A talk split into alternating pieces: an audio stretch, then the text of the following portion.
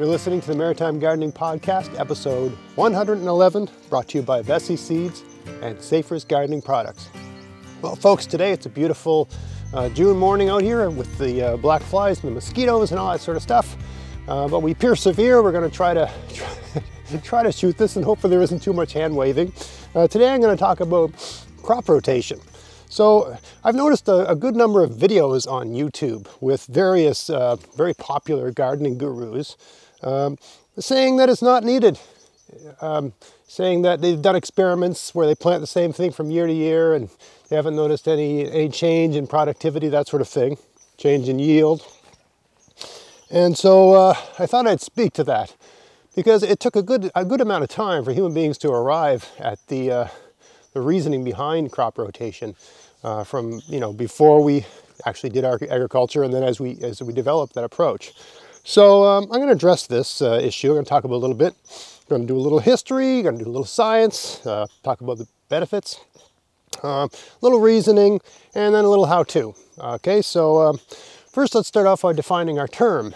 What is crop, crop rotation? Uh, crop rotation is the idea of not planting the same thing in the same place every year, uh, moving it around. That can be a very simple thing where you um, now let's say you've got a garden bed, right? Like that. You could plant, let's say, corn in that bed every single year. But what if you planted uh, corn in it one year and then something else in it the next year, or nothing, right? Letting it lie fallow, as they say. Or planting, uh, you know, one thing, another thing, and another thing, three different things, and moving it from bed to bed from year to year, or four, four things, and so on and so forth, right? It gets more complicated as you go, and there's different logics and reasons why you choose different things. But suffice it to say, not planting the same thing in the same place every year, moving things around to varying degrees to achieve a better yield for various reasons. Right? So let's uh, talk a little bit about history. I don't want to bore everybody to death, but you know, if you look at human history, ever since, you know, let's say the Neolithic Revolution, at some point after the Neolithic Revolution, which would be, you know, 10 to uh, 10 to 12,000 years ago, when human beings stumbled across the idea that it's it's easier to grow something than to be wandering around traipsing through the forest trying to find it. Um, you know, that's when we started having civilizations popping up, larger human populations, greater organizations for society, and so on and so forth.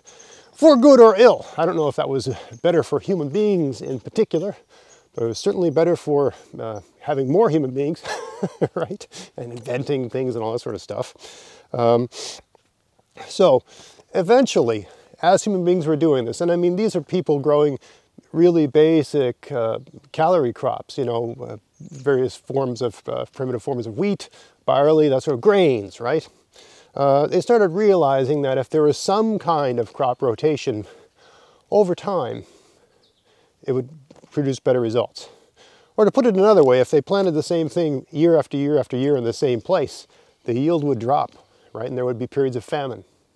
Um, so they, you know, I'd be very surprised if someone came up with a theory of this. They probably just stumbled across it where they just noticed by accident that this happened to work. Almost like the same way, you know, it's theorized that people, uh, you know, arrived at the idea that you could make something like bread, right? I, am sure someone had just made a, a, wheat porridge and left it out, you know, didn't eat it for a few days and found that it rose. And then they probably cooked it to make it safe to eat, and they found that they actually liked the, the half rotten, you know, puffy cooked wheat porridge better than the actual wheat porridge itself. Um, so, you know, a lot of things that we stumble across, uh, we stumble across that way, and then we, you know, we, we, see something and then we think, why did that happen? Maybe, maybe there's something going on there. Um, so, eventually, over time, uh, they would realize that they would have, get better yields if they move things around a little bit. And this first started off with very uh, simple applications like a, a two-year rotation where you'd you'd plant something and then the next year in that same space, you'd let it lie fallow. Let, you just let it go wild, you know. So in year one, you'd you know till it up, plant all your wheat or whatever you're growing, harvest your wheat, and then the next year you just leave it alone, right? Wherever you're trying to grow, let the weeds happen, let everything else happen, right? And then this evolved to you know more complex uh, rotations where you'd have something like, you know, a three year rotation, food, uh, food, feed, and fallow sort of thing, right? Where you, year one, you'd grow something for people, year two, you'd grow something for, uh, you know, your livestock animals, and year three, you just let it, let it live, let it lie sort of thing. And then you have more complex models where you'd have something like, you know, food, fodder, food, and grazing, and usually have a, a, a nitrogen fixing crop worked into that rotation like a clover. So for instance, they might have something like wheat, right? And then uh, like something like turnips that you can feed to cattle and things like that, pigs, right? Then barley, which you can feed to both people and animals, right? And there's lots of things you can do with barley. And then they'd plant something like clover, which is a nitrogen fixing crop, and they just put the animals out to pasture and let them graze on it. So it's a pretty easy, instead of bringing the food to the animal, you bring the animal to the food, right? Let them go for it. So, you know, these sorts of things, you know, evolved over time. And then, of course, you know, as we got into uh, the 20th century, we started saying, well, we don't need any of that. All we got to do is till it once a year and hammer it with fertilizer and everything will just work out fine. Um, but then over time, that was found to be problematic as well because you're kind of um, really, you're not bringing in a lot of organic matter, you're depleting your soil. Problems arose from that as well. So nowadays, we've sort of got a uh, multifaceted approach. I understand, as I understand it, modern agriculture, there is they do use fertilizers, but they also rotate crops a little bit and apply a little bit more, uh, you know, a multifaceted approach to this sort of thing. Um, what does any of this have to do for the home gardener, right? Because you're not growing grains, you're not feeding civilization, right? You're just trying to have some nice plants in your backyard.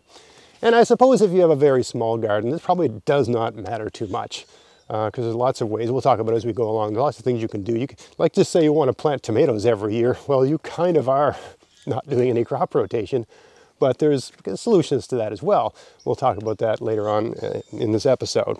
Um, but for someone like me who plants a variety of things, right, wide range of different crops, it, it makes sense. So let's talk about why. Uh, the benefits, benefits of crop rotation, and I I, I apply it in my garden uh, anywhere from a four year to six year rotation. So in any one bed in my garden, when we're talking about an- annuals here, not perennials, that's another category, and I'll talk about that too as we go along here. Where it comes to annuals, um, nothing gets planted any more often than once every four years. Uh, either every four year, every five year, every six year, really, however it works. Fly on the screen there.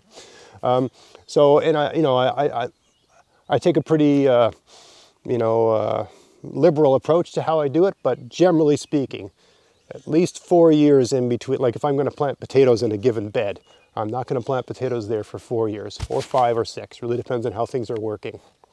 And I break those rules every once in a while if it makes sense, but generally speaking, I try to stick to a four year rotation. Uh, so the benefits. Uh, number one, uh, it, it's a way of bringing organic matter to a garden. If I'm just planting, let's say, um, um, tomatoes in the same garden every year, right?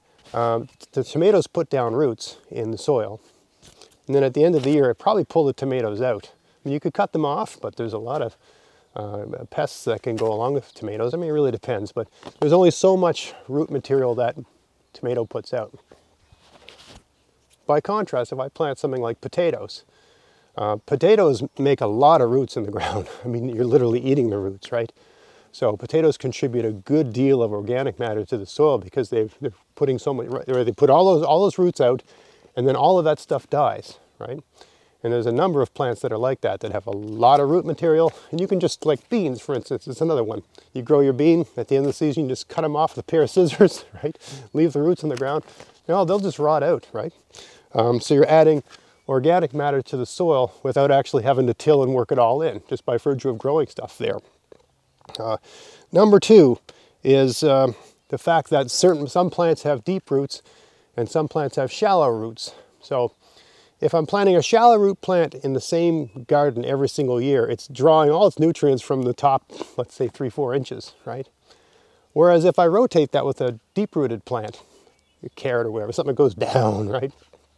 That plant, sure, when it's young, it's going to be drawing its nutrients from the top layer of the soil. But as it, as it grows and as that root goes down, right, it's going to be drawing its nutrients from way down deep in the soil. So it's not going to be putting the same pressure on the top layer of the soil as it is, uh, as, as would a, a shallow rooted plant. So there's an advantage to switching those things around, right? Um, it just gives the top top layer a break, especially if you're using a system like me, where your top layer is perpetually being replenished, although only to a small degree, but still, by virtue of the fact that you have a, a mulch over your garden, and that mulch is perpetually breaking down and being worked into the soil, right? So, uh, the third thing, and probably the most one of the most useful ones for the home gardener, because we don't let our fields, our, our garden beds lie fallow, right? That's a sort of ancient practice. We don't have the space for that. And it makes sense in ancient times to let a field lie fallow. Um, sure, that field's not producing anything in a given year, but these people are always going and conquering each other and taking each other's land. So, you know, if you need more land, you just conquer your neighbor, uh, enslave their women and children, kill all their men, and now you've got more land and you know slightly more people, but double the land, and that all works out great. Not so great for the slaves and the women and the children, and so and the conquered, right? But works out great for the winners, sort of thing, right? Um, so uh, it doesn't work for us. Uh, I can't go conquer my neighbor. and use my neighbor's lawn. So I need every single bed uh, in my garden to be productive, right? To be producing something every year. Uh, so one of the advantages of a crop rotation schedule is to work in a nitrogen fixing plant into that rotation. And for me, that's things like beans and peas, right? So every, I don't know, every four years or every five years or at least every six years, every bed in my garden has uh, peas or beans growing in it. I try to work that in very hard, right? And then when that plant's done growing, so number one, by growing that nitrogen fixing plant, it's pulling nitrogen into the air, which most, most plants can't do. All legumes can do it, right? But the only legumes I grow in my garden are beans and peas. Um, they pull nitrogen into the air and then they store it in nodules in their roots. Um, one advantage of that is that the plant isn't taking nitrogen out of the soil to anywhere near the extent another plant would because it doesn't need to. So it's giving the soil a break. And again, if your soil is perpetually mulched, that means your soil is being recharged, right? Because the soil organisms are working on the mulch and they're pooping and peeing nitrogen back into your soil, sort of thing, right? Um, uh, and you know, however they go about doing that, their business. Um, but the other advantage is, as I mentioned, some of these plants store the uh, nitrogen in their roots. now, they're storing it so they can use it. So a lot of the nitrogen that they're storing in the roots are actually using.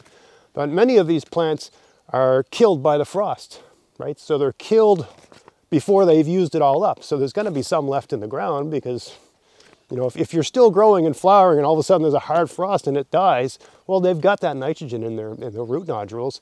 You just cut the, you don't pull them out of the ground, you just cut them off at the bottom.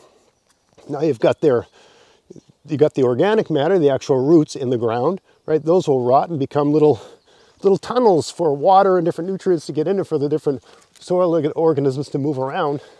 But those nodules that have the nitrogen in them, that's plant available nitrogen just waiting for the next thing. It's all going to break down, it's all going to be there, and it's going to be ready for your plants. So it makes sense to work uh, a pea or a bean, aside from the fact that they taste great. Someone asked me, I was just on a radio show the other day, and they asked me what my favorite crop was, and I don't think I really answered the question well, but one of my favorite crops for sure is beans. I love them. Pretty low brow, but I just love them. Um, so, soil fertility. The other main advantage of crop rotation is its ability to help you deal with the various kinds of pests and pathogens that can um, you know, attack your plants. Um, and you achieve that by just simply um, you know, disrupting their access to your plants. So if you've got a, a, a pathogen that is specific to squash, right, it's probably going to stay in the soil over the winter. And these different pathogens and pests, they have certain life cycles, especially pathogens. I mean, pests can move around, right?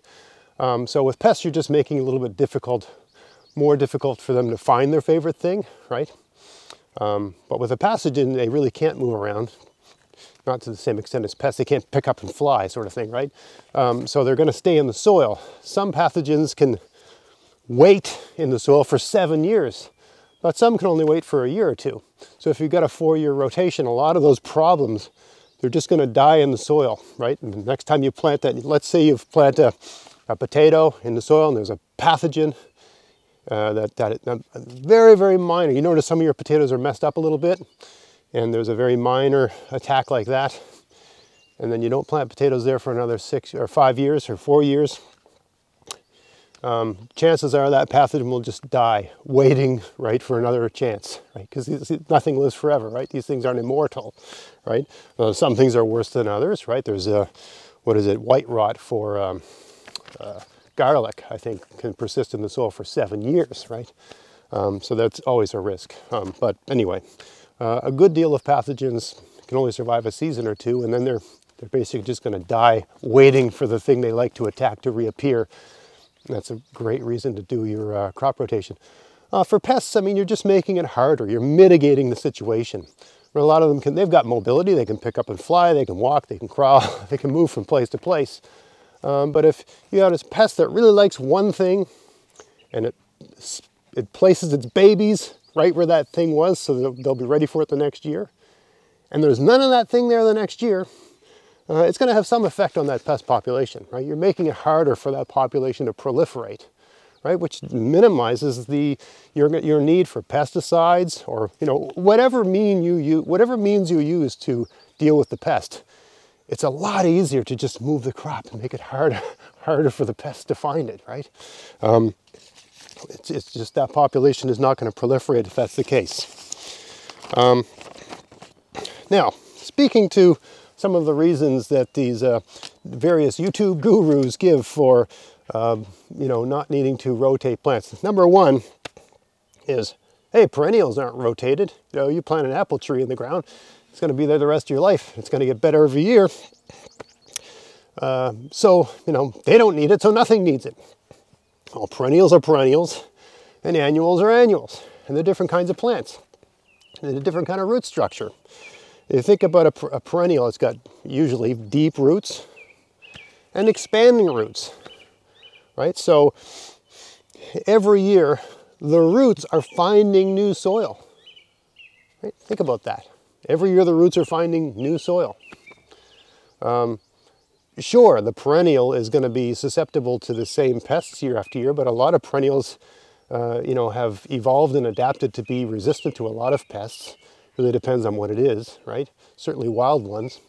Um, but there are still pests that can take out whole forests, right? So I mean, nothing's nothing's invincible. Um, but you know, the perennial is adapted to be in the same, the same place from year to year, right? It has a long lifespan, and it, it's able to find new soil every year by spreading its roots out, right? And you know, it's it's getting more energy, it's going higher, all that sort of stuff. Your annuals aren't in that same category. They're, they're growing in the top, you know, two, three, four, six, ten inches of soil, right? They're using the same thing every year. Um, they're not, you know, they're not, uh, yeah, it's, it would be rare. Many of the annuals we, we grow, it would be rare to find a field of those things in a forest, right? They're just, it's kind of an artificial situation. Um, you know, I don't know that you'd come across like a, a, field of carrots in a forest sort of thing. You'd have something like a wild carrot, but that wouldn't be like the carrot in your garden, right? Uh, something that a pest would be much less interested in than your juicy, sweet, high sugar content carrot, right? Um, so that's the argument against the idea of the, uh, the perennial. They have deep roots, they have ever expanding root systems, so they're always finding new soil right? So in a sense, I mean, the idea of crop rotation is you got squash in this soil, and now it's in this soil, and now it's in this soil. You're bringing the seeds to new soil every year, right? The perennial finds new soil every year because it sends its roots out further. Uh, the other argument is that you don't need to do it if you're adding a half an inch or an inch of compost to your garden every year. And, and I agree with that if you want to do that work. But when you think about that, yes, but you, you, you're, you're bringing, new, again, you're bringing new soil to the plant. So if I grow tomatoes in the same place every year, because it's the nice, sunniest, you know, shiniest, warmest part of my property, and I add an inch of compost every year, that's probably going to work for a long, long time, right? But I'm bringing new soil, right? It's still crop rotation in a sense. I'm bringing new soil to the plant. Instead of bringing the plant to new soil, I'm bringing new soil to the plant. That compost right? In a sense, you're, it's like you're adding fertilizer, just a very slow release fertilizer. But you're adding, it's better than fertilizer because it's got the organic matter and all that sort of stuff, right? But you're bringing new soil to the plant. Now that does nothing to, uh, you know, mitigate pests and pathogens. Uh, that's a risk you got to take. Uh, with something like a tomato, you can just choose varieties that are unbelievably pest and pathogen resistant, right? We've got so many varieties of, of tomatoes, um, uh, and so on and so forth, right? Depending on whatever thing you like to grow. Um, if you do a lot of research on that thing, you'll find that those varieties that are always developing that are more and more pest and pathogen resistant, uh, right? So that's that's an option for that as well. Um, but that's the you know so yes, that will work, but understand that you've got to bring that in. For someone like me who's got 54, the equivalent of about 54 by 8 beds, adding an inch of soil to every single one of those every year is a pretty uh, yeah, it's a pretty laborious pro- prospect. It's not that I c- couldn't do it, but I'd have to make the compost and I'd have to move it around, all sort of sort of stuff. I find it easier just to to mulch the beds, but that's my system. You use whatever system works for you. Um, but um, yeah, both of these ideas of the the perennial not needing rotation and adding compost every year to your soil, it's all about bringing new Either the plant's getting new soil by extending its root systems, the perennial, or you're bringing new soil to the plant, right? Uh, for me, the crop rotation idea is a lot easier because you're just changing where you drop the seeds. Ah, I drop the seeds here this year, now I'm going to drop them over here. Now I'm going to drop them over there, right? You're bringing the plant to new soil. And sure, every, you know, another argument I've heard is that, well, all plants need the same thing, right? They all need uh, nitrogen, you know, N- NPK, nitrogen, phosphorus, potassium. Um, yes, they all need those basic things, but they need more than that. Some needs some need greater amounts of this or greater amounts of that, right? Some have deep root systems, some have shallow root systems, right? So some have different, um, you know, needs in terms of light, all that sort of stuff. But every plant has slight, in terms of the micronutrients, some plants they need slightly more of this or that. And some plant, plants are heavy feeders as well, right? You think about a plant like a corn. There's a plant that takes a lot of nitrogen out of the ground. It's a grass, uh, as opposed to uh, growing beans, which take no nitrogen out of the ground. Well, the only nitrogen they take is the nitrogen they pull out of the air, right? So, uh, sure, they all need NPK, but they're all different in the way they, the amounts they need, the amount they take, and the, the effect they have on your soil. So it, it still makes sense. Um, now, let's talk about how to do it. Um, hopefully, I've made a reasonable case for it, just, just easier way to do it, and it makes a lot of sense. The most important thing is to understand the different families of vegetables. So, sure, a carrot and a parsnip are two different things, but from a crop rotation point of view, they're the same thing. Okay, they're the same family. Now, I'm going to lay out a number of these different families for you. And the, the main thing is don't, you know, if you're going to try to do some sort of crop rotation, try to, and every year I do a garden, what's it called, garden plan video. I usually do it in January, February, where I show where, where everything was last year and where it's going to be this year. You'll notice I move everything around, try to keep it on a four, five, or six year rotation. And what I'm trying to bear in mind when I'm doing all of this is what family of vegetable was growing there last year, what family am I going to grow there this year. Now, all of these families have um, big Latin names, and uh, I was going to write them all down and use them in the show, but you wouldn't remember them anyway. I'd have to write them on the screen because you wouldn't be able to spell them for my pronunciation, which would probably be wrong. And then only a tiny fraction of you would actually look them up anyway, right? So, you know, if you're interested, you can Google it. It's pretty easy to find. Uh, so I'm just going to use really simple terms. Uh, and you can, you know, uh, research this on your own and expand your knowledge as you see fit. But so for one, we have like the carrot family, things, things that this are, these are not formal terms. These are just my terms, okay? Basically, things that are like carrots and they're in the same Latin family of plants, right? Things that are like carrots. So you got carrots, celery, cilantro, uh, dill, parsley, and parsnips. They're all the same thing from a crop rotation point of view, right? They have very similar um, needs. They're similar in what they take out of the ground. They tend to have uh, similar pests that uh, are interested in them, similar pathogens that they're susceptible to all to varying degrees, even within the variety, different varieties, right? Um, then you've got your cabbage family. Some people call brassicas or cole crops or crucifers. Uh, so you've got, you know, cabbage, broccoli, kale, radishes, Brussels sprouts, turnip, collards, cauliflower. They're all the same thing, right? that family, right? Um, and then you've got your you know, legumes like peas and beans, right? Uh, I suppose you could plant lentils if, if, you, if you get those things to grow where you are. Um, but all those things, lima beans, all that sort of stuff, right? They're all the same thing and they're, they're crucial, right? You should try to have at least one of those things in a bed about every four years or five years, right? That really gives the bed a nice break. Um, peas and beans. Then you've got your, your alliums, your onion family, right? Uh, or you got chives, garlic, leeks, onions, right? Those things have their own pests. They have their different needs, right? Uh, you got the squash family. I think that's called cucurbits or something like that. Um, so it's uh, cucumbers, pumpkins, melons, squash, of course, zucchini, which uh, summer, winter squash and summer squash, zucchini is a summer squash, um, right? All those sorts of things. They're a different group. They have different pests. They have different pathogens. They have different needs. Uh, and your things that are like in the same family as tomatoes.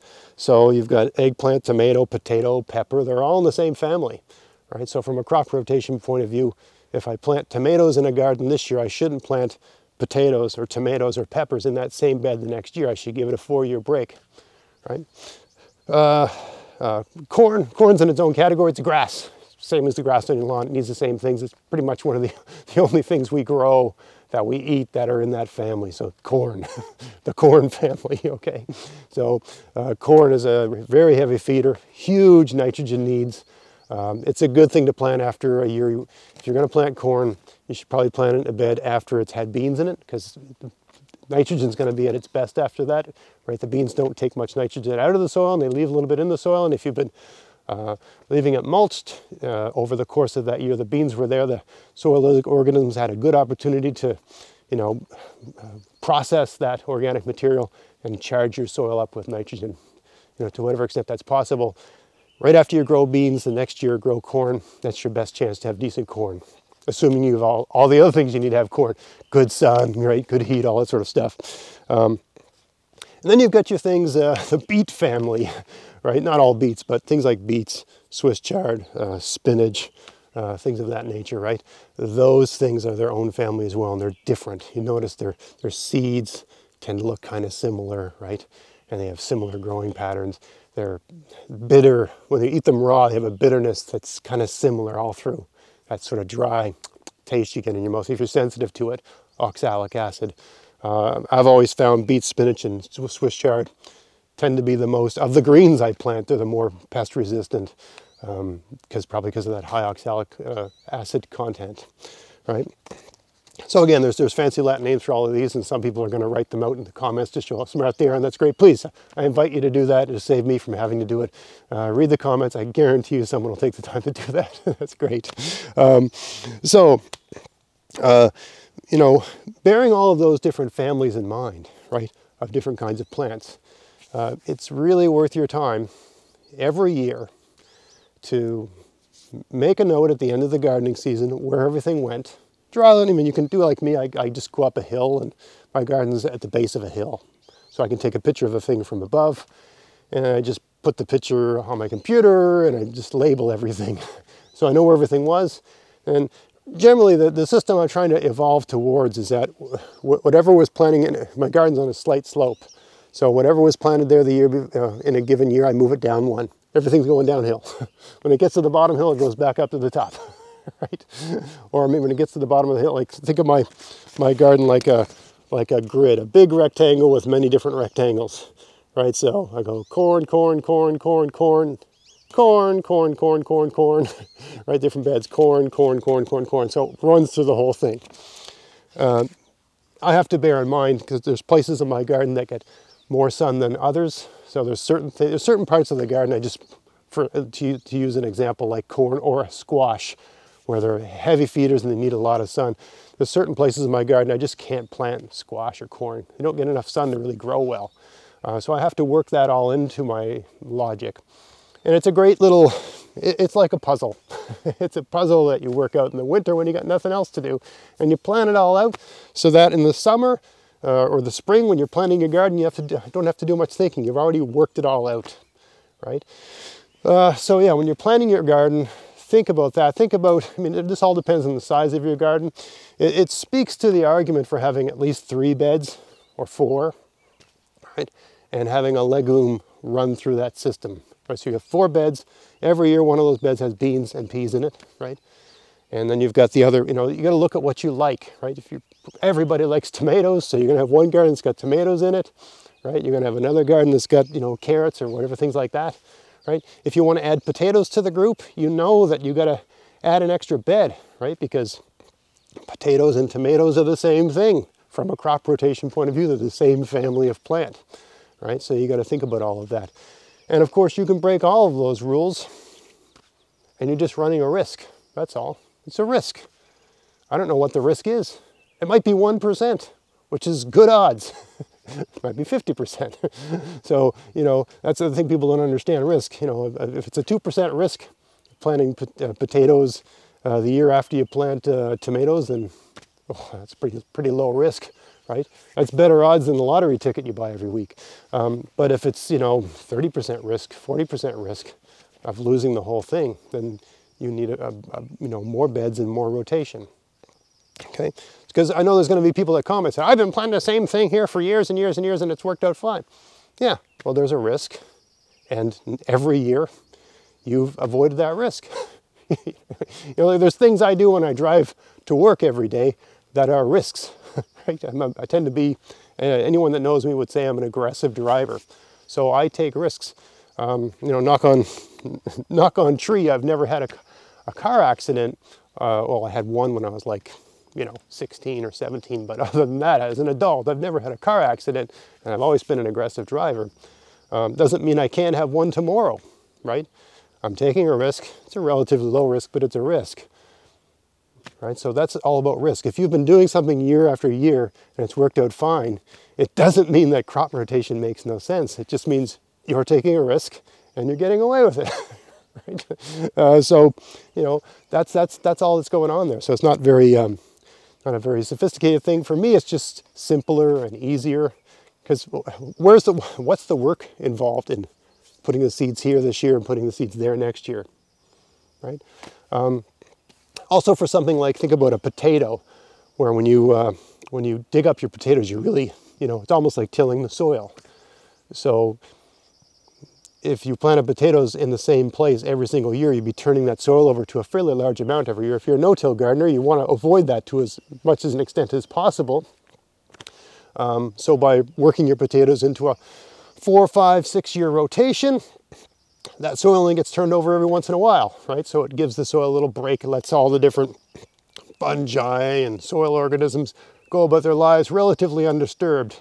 Because the year you pull the potatoes out, you're you know, creating a disaster right in their, in their soil. And they'll, they'll recover from it, um, but not if you're doing it year after year. So uh, one more reason to move things around. Anyway, I think I've fleshed out the topic of crop rotation, why I do it, why I think it makes sense, and you know why you might not want to do it, and why you can get away with not doing it in certain circumstances. Um, if you enjoyed this video, please uh, check out my sponsors, Veseys Seeds and Safer's Gardening Product. Uh, if you go to Veseys, use my coupon code GAVS21. You can check the description box here, the show notes for uh, the details of that, generally speaking. If you place an order and include at least one pack of seeds in the order, you get free shipping using the coupon code GAVS21. Uh, Safer's Gardening Products, you can buy this stuff everywhere. Uh, I use it in my garden when I need it. Uh, the main things I use are slug and snail killer, Safer's All. it's just a spray, insecticidal spray, and uh, uh, when I need it, BTK, which is a bacteria that wipes out uh, various kinds of caterpillars. Um, so uh, Safer's Gardening Products is a, Safer's, or Woodstream, two different company names. Um, really what they, what they aim to do is provide uh, solutions for pests that are minimally impactful to the environment. That is to say, if you're an organic gardener, like I am, right, uh, you have a real bad pest problem. Um, all the organic um, means of dealing with that pest don't seem to be working, you know, slug traps and picking them off and different things like that. They're providing a pesticide that, you know, the active ingredient in that is either it's, it's specific to the, the pest you're trying to take out, and it breaks down in a manner that is not going to adversely affect the the ecology of your, your soil environment, okay? So that's the, uh, the logic behind that. And that's why I'm okay with using it. Both of these sponsors, by the way, They didn't come to me, I went to them. okay, said, hey, I use your stuff. I think it's great. I have a podcast, I have a YouTube channel. How about I mention your stuff and, uh, you know, you give me some money. That'll help pay for the camera and the recording equipment and the software and, and, uh, and my time and all that sort of stuff. And they said, sure. And both of these companies, by the way, I have to say, they've been utterly hands off in terms of uh, my content. That is to say, they just let me do what I do. They don't tell me what they're not micromanaging every episode. We don't like what you said here. We don't like what you said there. They've been great. They just let me do my thing. I mention them. I tell people, like I'm going to do right now, if you want to help support the channel and everything I do, buy stuff from them. If, if they sell something you need, buy it from them, and that'll help support my show. That'll help support everything I'm doing here. So that's all, that's pretty much the only deal I've got with them. And I, I get enough money to cover uh, all the costs that go along with that. And a little bit extra just for my time and that sort of thing. So it motivates me to keep making these videos and uh, stay with it. So um, I hope you found that interesting. If you did, please like, share, subscribe. Check out my podcast, maritimegardening.com. Until next time, get out there, get at it, have fun in your garden. Thanks for watching.